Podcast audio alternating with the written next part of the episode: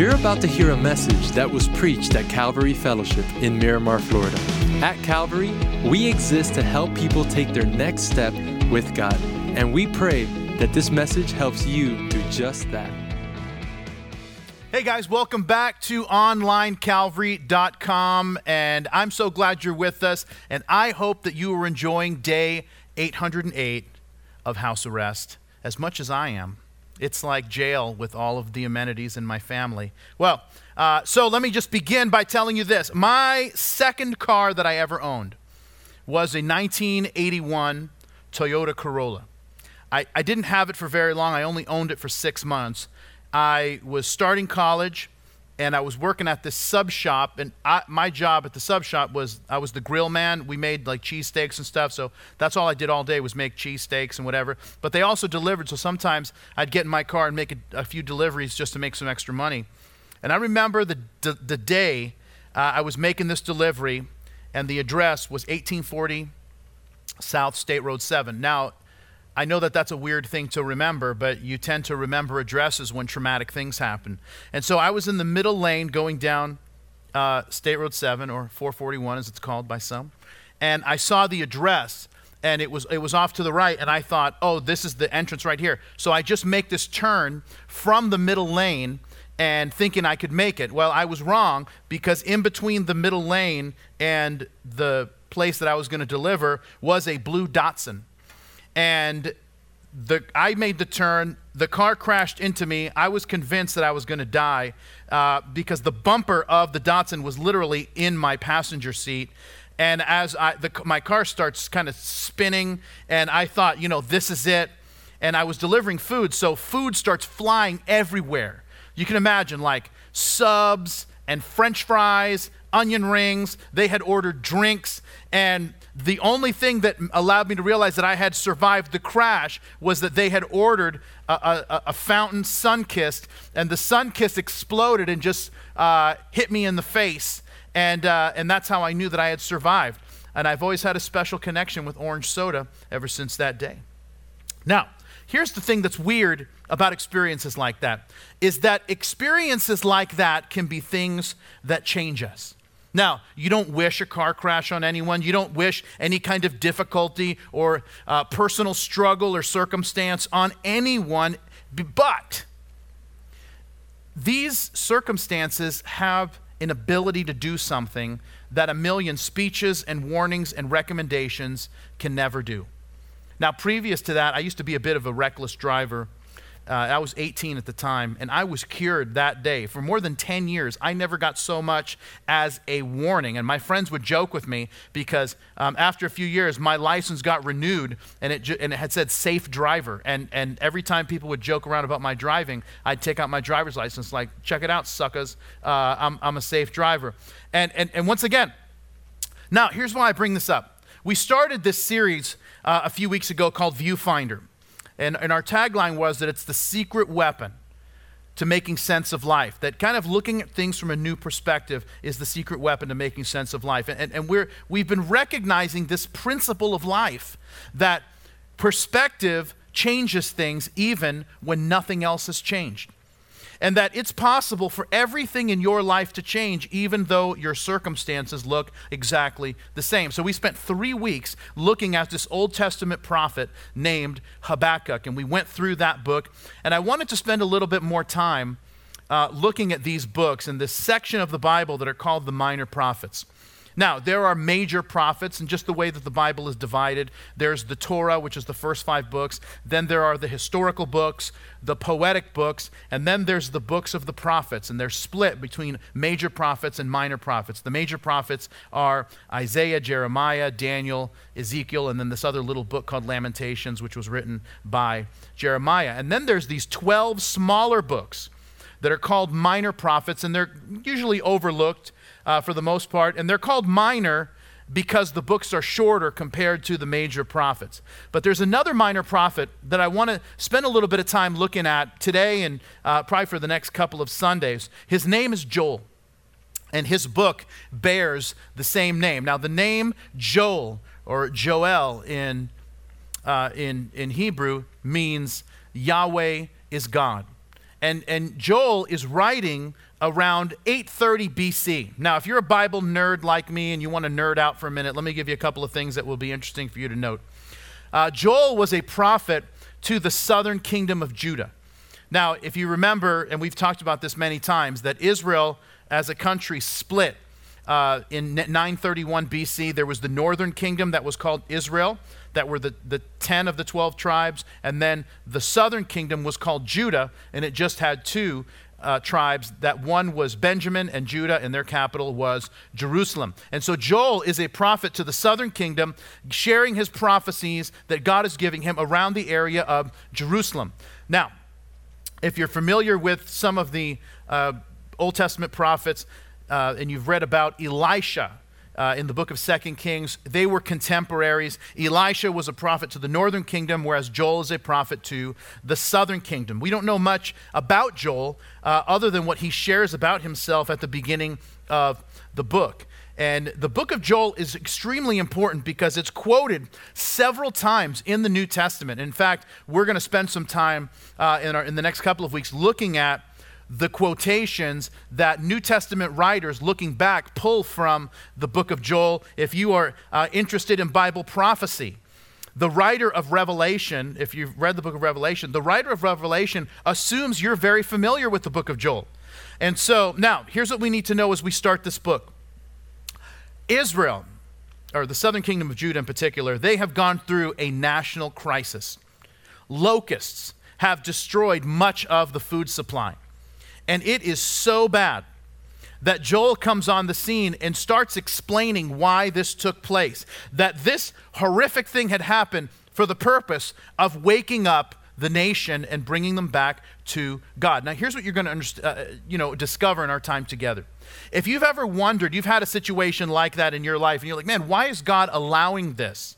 Then you're going. This is part part of the answer. No, it's not going to be all of the answer, but part of what we talk about is part of what God is doing when this circumstance uh, happens. Now, if you've ever asked God to change your situation and God ends up doing something else, it's because of what we're going to look at today. And if you've ever asked God to change someone else and God starts working on changing you, it's because of what we're going to talk about today. And if you and if you're watching this and you're saying, "Man, my life is a mess right now. Everything is kind of turned upside down."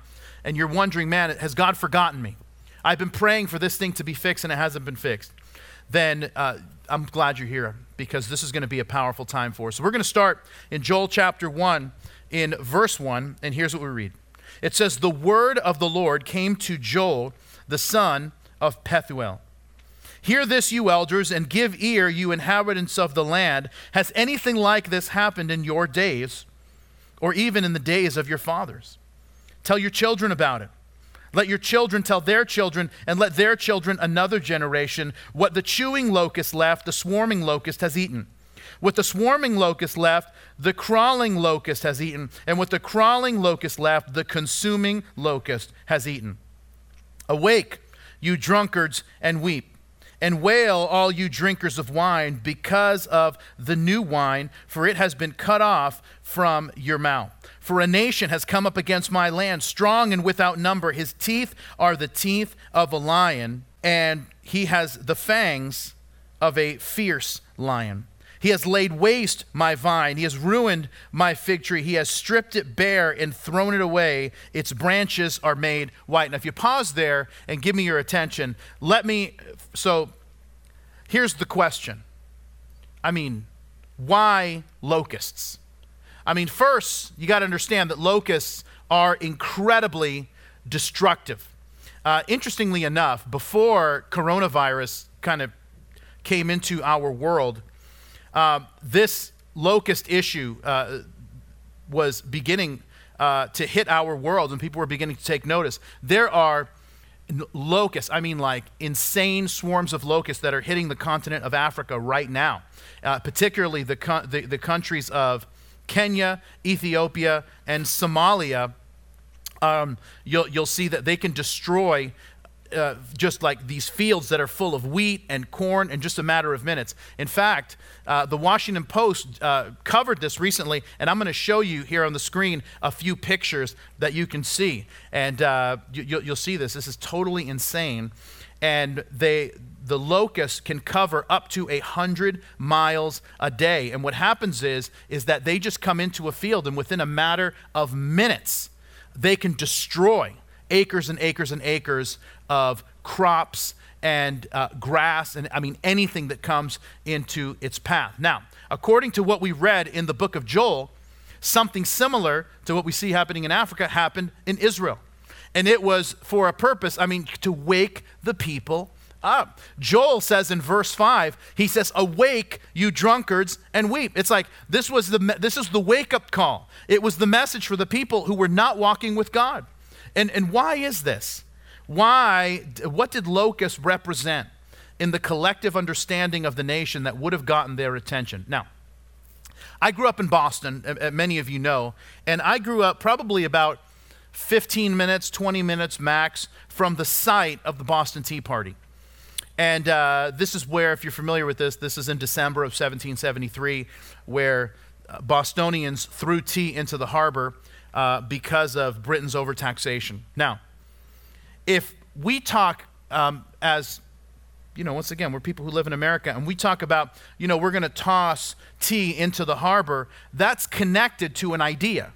It's connected to this idea of taxation. In the same way, locusts had a specific idea that it was connected to to the nation of Israel.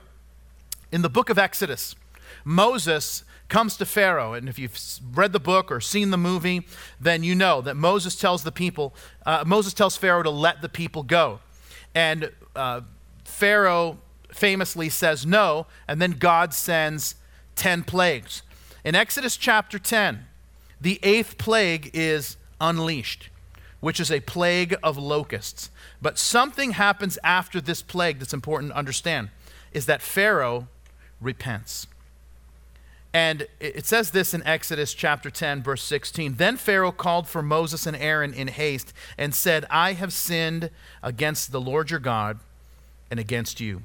This is what God is seeking to happen. That the locust comes, and then Pharaoh's like, oh man, I've done something wrong. Now, eventually he would change his mind, and it wouldn't be until after the 10th and final plague.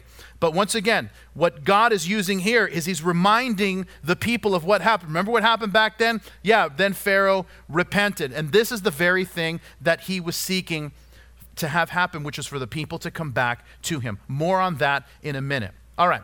He goes on in uh, verse 11 and he mentions two other groups that i want us to uh, that i want us to check out look at what it says in verse 11 he says be ashamed you farmers wail you vine dressers for the wheat and the barley because the harvest of the field has perished. The vine has dried up, and the fig tree has withered, the pomegranate tree, the palm tree also, and the apple tree. All the trees of the field are withered. Surely joy has withered away from the sons of men.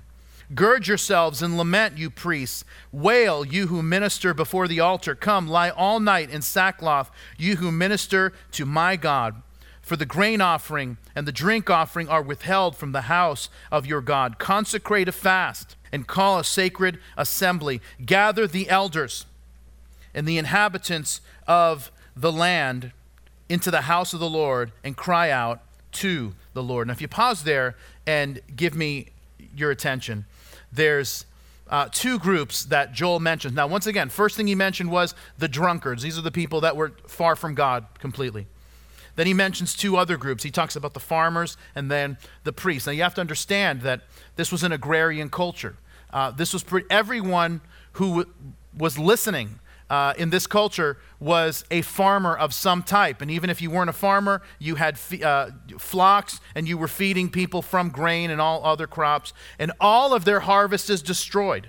All of the way that they can feed these animals has been uh, depleted. And so now that even their food source of, of animals ha- has been uh, wiped out, their income has been wiped out.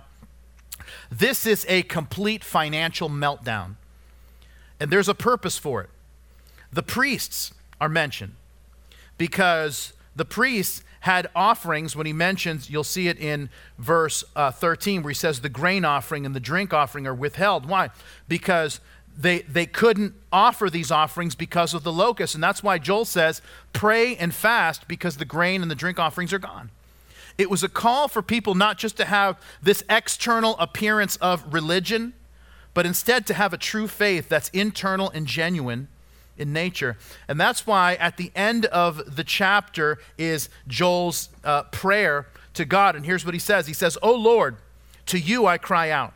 For fire has devoured the open pastures, and a flame has burned all the trees of the field. The beasts of the field also cry out to you, for the water brooks are dried up, and fire has devoured the open pastures. This is the thing that God is seeking, and that's why in chapter 2, God explains what he's doing, why all this has taken place, and the good that it can bring. So, in chapter 2, starting in verse 12, here's what we read. He says, Now therefore, says the Lord, turn to me with all your heart, with fasting and weeping and mourning. Rend your hearts, not your garments. Return to the Lord your God, for he is gracious and merciful, slow to anger, and of great kindness, and he relents from doing harm. If you pause there and give me your attention, if you're a note taker, here's the first thing I want you to note, and that is that God is using this moment to draw us back to him. You see, what God is not looking for is lip service or just outwardly doing the right thing, whereas inwardly we hate every minute of it. That's why in verse 13, uh, God says to the people, He says, Listen, rend your heart, not your garments. Now, you have to understand in that culture, when someone made this, uh, this show of repentance, like, oh, I'm repenting, they would rip their clothes and then take dirt and throw it on their heads. And, and what he's saying is, I don't need any of the show. What I need you to do is really mean it. I need your heart to turn towards me, and that's what's going to make all the difference. It, it, it, it's kind of like what happens if you're a parent.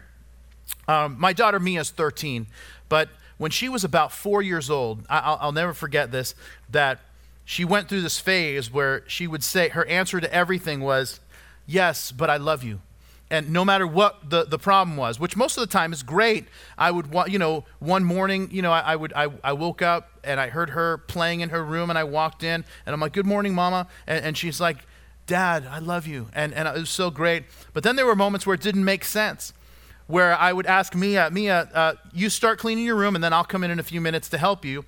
And then I walk in and Mia is playing with her toys. And I'm like, Mia, didn't I ask you to pick up your toys, not play with them? And she'd say, um, but dad, I love you.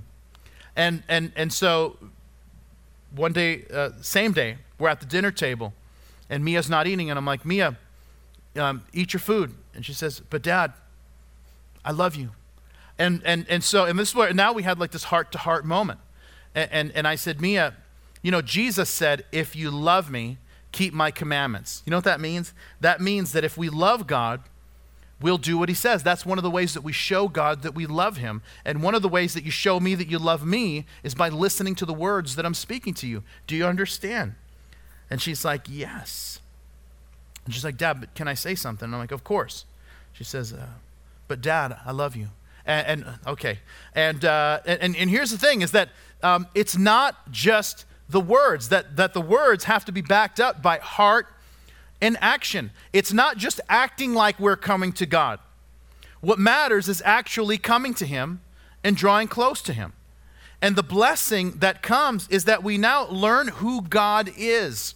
One of the reasons why people don't come to God is because they have a complete, uh, it's a caricature of what of, of, who God actually is. Oh man, I just feel like God's upset with me and he's angry at me and he just wants to you know, clobber me. And no, that, that's not who God is.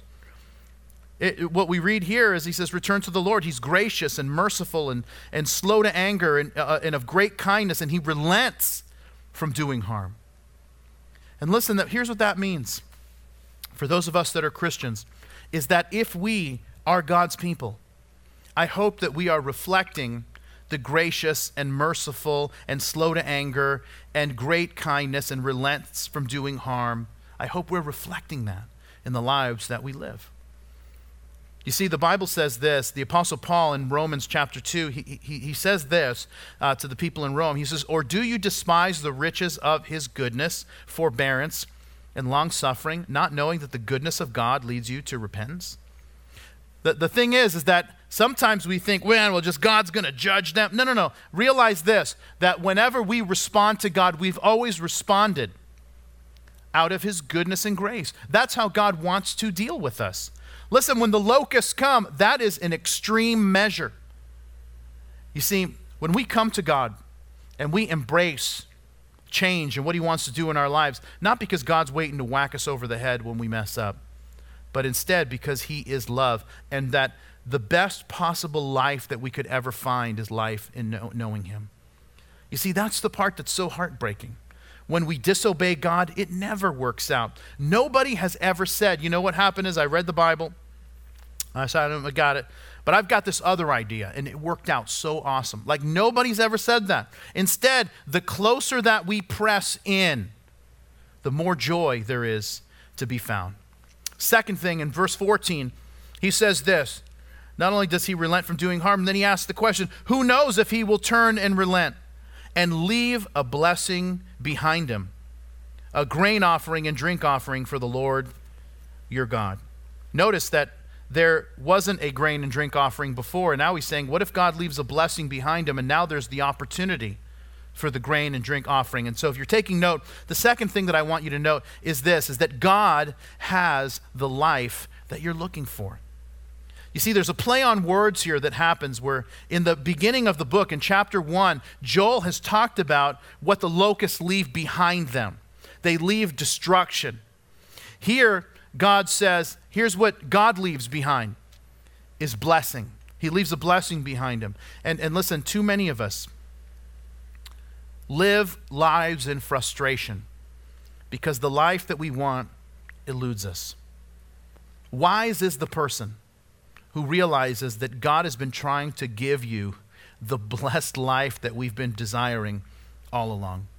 One Sunday after church, we were headed to lunch, and my kids were making suggestion as far as where we should go, and um, we decided that we were going to go to Pincho Factory in Pembroke Pines, which if you haven't gone, you should um, you should go. It's it's totally legit. Well, my daughter Livy, she gets very upset. She doesn't want to go. I don't want to go to Pincho. I want to go to this other place where there's a sign above the door, and and and now we don't know what that means. And what is it? What does the sign say? I don't know. What does the sign look like? I don't know. I just want to go to the place anyway.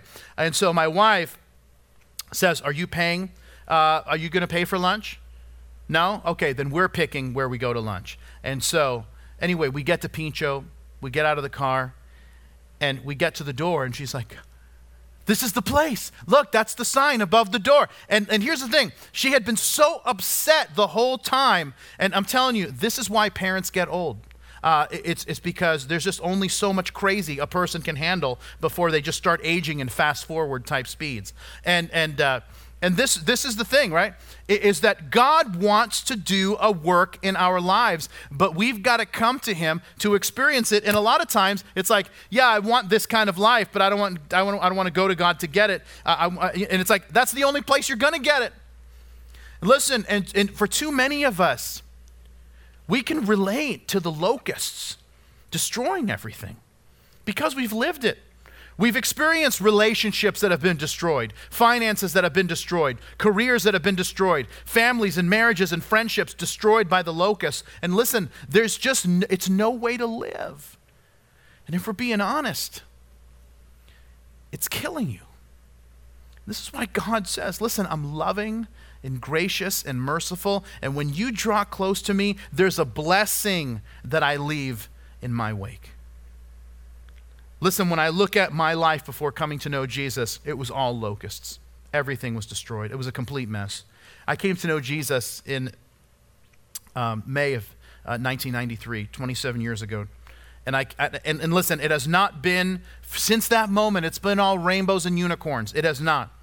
But everything that I've allowed God to touch in my life, everything that I've let Him control in my life, what God has left behind in His wake has been blessing. And listen, some of you that are watching this, you've experienced the same thing since giving your life to Jesus. And, and, and, and here's the other thing that maybe you didn't realize that he does, but you'll see this in verse 15. And here's where we're going to draw it to a close.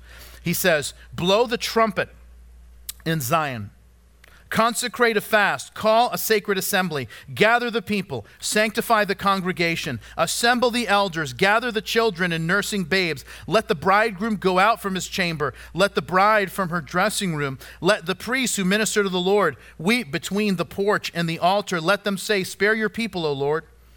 Do not give your heritage to reproach, that the nations should rule over them. Why should they say among the peoples, Where is their God. Last thing I want to show you is that God will change your life by changing you.